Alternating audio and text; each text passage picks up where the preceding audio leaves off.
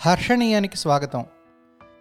తెలుగువారు గర్వపడేట్టుగా కథలు రచించిన రచయితల మొదటి వరుసలో శ్రీ శ్రీరమణ గారు ఉంటారు. ఇది కాక వారు తెలుగు ప్రసార మాధ్యమాలన్నింటిలోనూ గత యాభై ఏళ్ళ పైబడి విమర్శ సమీక్ష సంపాదకీయం లాంటి అనేక రంగాల్లో పనిచేస్తూ ఎంతోమందికి మార్గదర్శకత్వం చేస్తున్నారు. అతి సున్నితమైన హాస్యంతో రచనలు చేయడంలో ఆయన సిద్ధాస్తులు తెలుగులో పేరడీ ప్రక్రియకు ఒక గౌరవప్రదమైన సాహితీ స్థాయి కల్పించిన రచయితగా ఆయన పేరు చిరస్థాయిగా నిలిచిపోతుంది.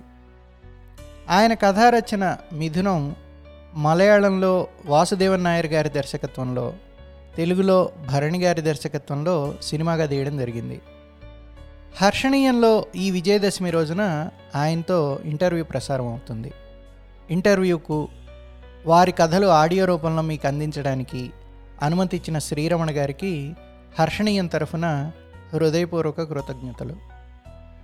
ఇప్పుడు మీరు వినబోతున్న ఆడియో శ్రీరమణ గారి సరికొత్త హాస్యరచనా సంకలనం వెంకట సత్య స్టాలిన్లోని ఒక భాగం.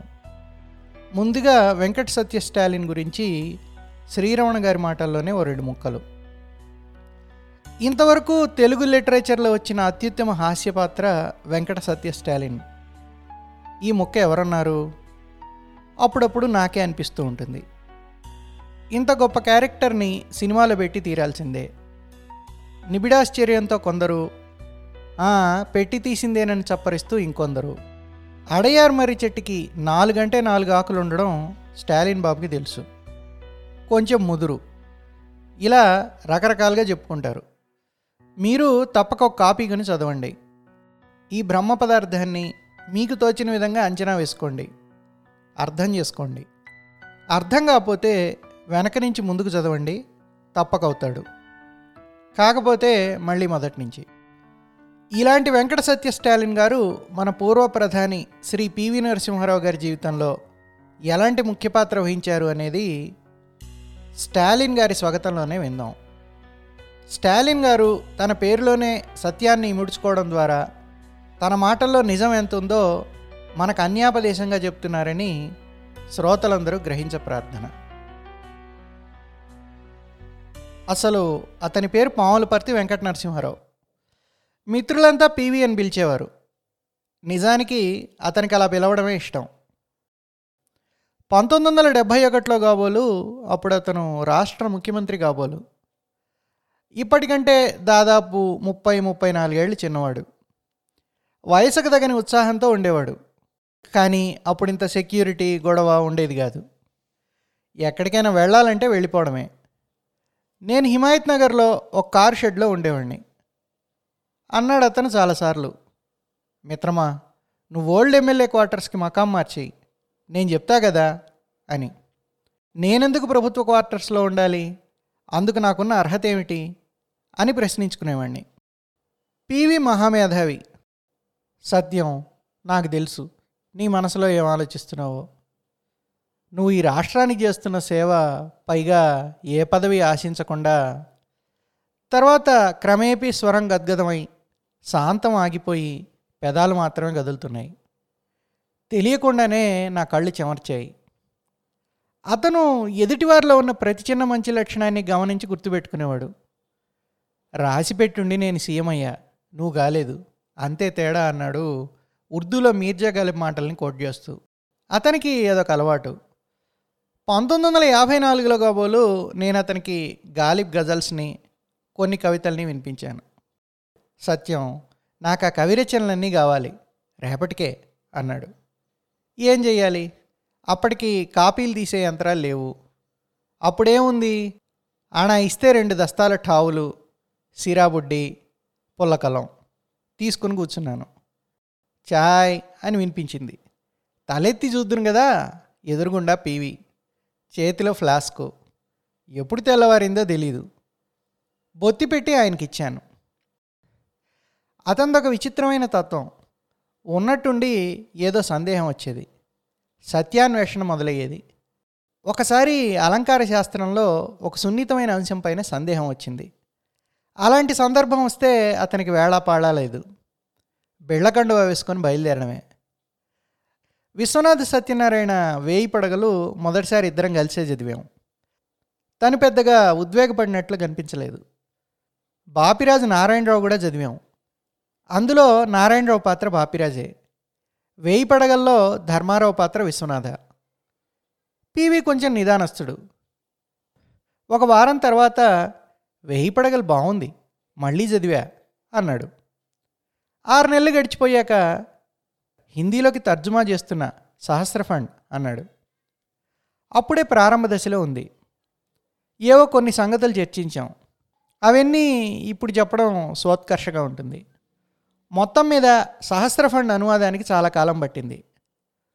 ఒకరోజు వచ్చి దాని మీద మన ఇద్దరి పేర్లు ఉంటాయి అన్నాడు కొంచెం దౌర్జన్యంగా. నేను వెంటనే వాల్మీకి శ్లోకం కోట్ చేసి ఇది చాలా దారుణం అన్నాను. గంభీరంగా వెళ్ళిపోయాడు. రాత ప్రతి మాత్రం నా గదిలో పెట్టెళ్ళాడు. అతను అంతే చదివి అభిప్రాయం చెప్పాలి కానీ అది పైకి అండవు. స్వాతంత్రం వచ్చే నాటికే కాకతీయ పత్రిక పెట్టాలనే ఆలోచన అతని మనసులో ఉంది. నాతో చెప్తే నేనేమంటానోనని సంకోచం. అది బయట పెట్టడానికి చాలా వ్యవధి పట్టింది. కాకతీయలో సంపాదకీయాలు నేను రాస్తున్నానని చాలామంది అనుకునేవారు. ఏదో చిన్న చిన్న దిద్దుబాట్లు తప్ప పూర్తిగా నేను రాసింది ఎప్పుడూ లేదు. గురజాడవారు అన్నట్టు కీర్తులు అపకీర్తులు ఒక్కోసారి మన ప్రమేయం లేకుండానే వచ్చి పడుతుంటాయి.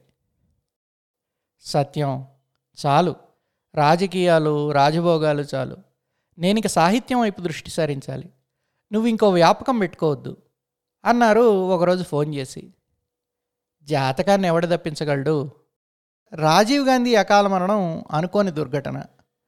ప్రధానిగా పీవీ పేరు ప్రతిపాదనకు వచ్చినప్పుడు మౌనంగా ఉండిపోయారు. క్రితం రోజు ఉదయం ఫ్లైట్లో నేను ఢిల్లీ వెళ్ళాను. కారణం చెప్పలేదు. ఒక అధికారి ద్వారా రప్పించి నన్ను అక్కడ ఆంధ్రభవన్లో దింపారు. ఇది పరిస్థితి ఏమిటి అని నా అభిప్రాయం కోసం చూశారు. ఏమంటాను? నేనేం మాట్లాడలేదు. ఎవరెవరో వచ్చి వెళ్తున్నారు. హిందీలో ఇంగ్లీష్లో ముక్తసరిగా మాట్లాడి పంపేస్తున్నారు. అంతకుముందు రామ్టెక్ ఎలక్షన్ సందర్భంలో ఢిల్లీలో పీవీతో నన్ను చూసిన వాళ్ళు చాలామంది ఉన్నారు. వాళ్ళల్లో కొందరు మీరు చెప్పండి అన్నట్లు సైగ చేశారు.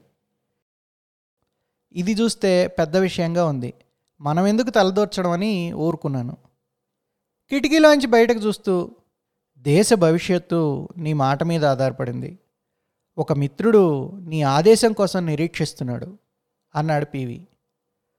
నా గుండె గుభేల్మంది కానివ్వండి అవకాశం వచ్చింది నిజానికి మీకు కాదు దేశానికి అన్నాను. చాలా తీవ్రంగా నా వంక చూశాడు. చెరచెర వెళ్ళిపోయాడు. మరి కాసేపటికి పీవీ ప్రధానిగా ఎన్నికైనట్లు టీవీలో వార్త. పద్మ అవార్డులప్పుడు నా జీవిత సంగ్రహం కావాలని అడిగాడు. ఏముంది జీవితం? ఏమీ లేదన్నాను. సరే కాళోజీ నొప్పించే పూచి నీది. లేదంటే నువ్వు శాంతం మాట పూర్తి కాకుండానే నేను లిటరల్గా బారిపోయాను. పీవి ఒక అందాన అంతుపట్టడు. అతను ప్రధాని పగ్గాలు పట్టాక మా మధ్య జరిగిన అనేకానేక సంఘటనలు వివరిస్తే పెద్ద గ్రంథమే అవుతుంది. పైగా అవన్నీ పోసగొచ్చినట్టు చెప్పాలనే ఆసక్తి నాకు లేదు. ఇన్సైడర్ రాసేటప్పుడు వారం రోజులు కలిసే ఉన్నాం. అంటే దాని స్వరూప స్వభావాలు నిర్ణయించి ఒక కొలిక్కి వచ్చేదాకా. అందులో రెండు మూడు ముఖ్య పాత్రలను నేను అందించే అవకాశం రావడం నా అదృష్టమే కానీ పీవీ మరపు ఎంత మాత్రం కాదు. ఏమయ్యా సత్యం? నువ్వెప్పుడూ నా అవసరాలకి నాకు అడ్డం పడతావు కానీ నీ అవసరాలకి నేను అడ్డం పడే ఛాన్స్ ఇవ్వవా? అనేవాడు. అందులో నిష్ఠూరం ఉండేది. ఇంతకీ తను భౌతికంగా లేకపోబట్టి ఇవైనా బయటపడి రాశా కానీ నిజానికి చెప్పుకోవాల్సిన అవసరం లేదు. ఏదో స్నేహధర్మం. దట్స్ ఆల్ ఇప్పటిదాకా మీరు విన్న వెంకట సత్య స్టాలిన్ గారి స్వాగతానికి ప్రేరణ శ్రీరమణ గారికి ఎప్పుడు కలిగిందంటే పివి నరసింహారావు గారు మరణించిన తర్వాత చాలామంది తాము ప్రముఖులం అనుకునే వాళ్ళు పివి నరసింహారావు గారితో వాళ్ళకుండే పరిచయాన్ని గురించి రకరకాల వార్తాపత్రికల్లో వ్యాసాలు రాసినప్పుడు. శ్రీరమణ గారు రచించిన ఈ వెంకట సత్య స్టాలిన్ అనబడే పుస్తకం ఈ సంవత్సరం జూన్ మాసంలో విడుదలైంది. ఈ పుస్తకం వెల నూట ఇరవై రూపాయలు. ఈ పుస్తకం కొనదలుచుకున్నవారు వెబ్ పేజీలో మేము ఇచ్చిన వివరాలని గమనించగలరు. ప్రింటెడ్ వెర్షను డిజిటల్ వెర్షను రెండు అవైలబుల్గా ఉన్నాయి.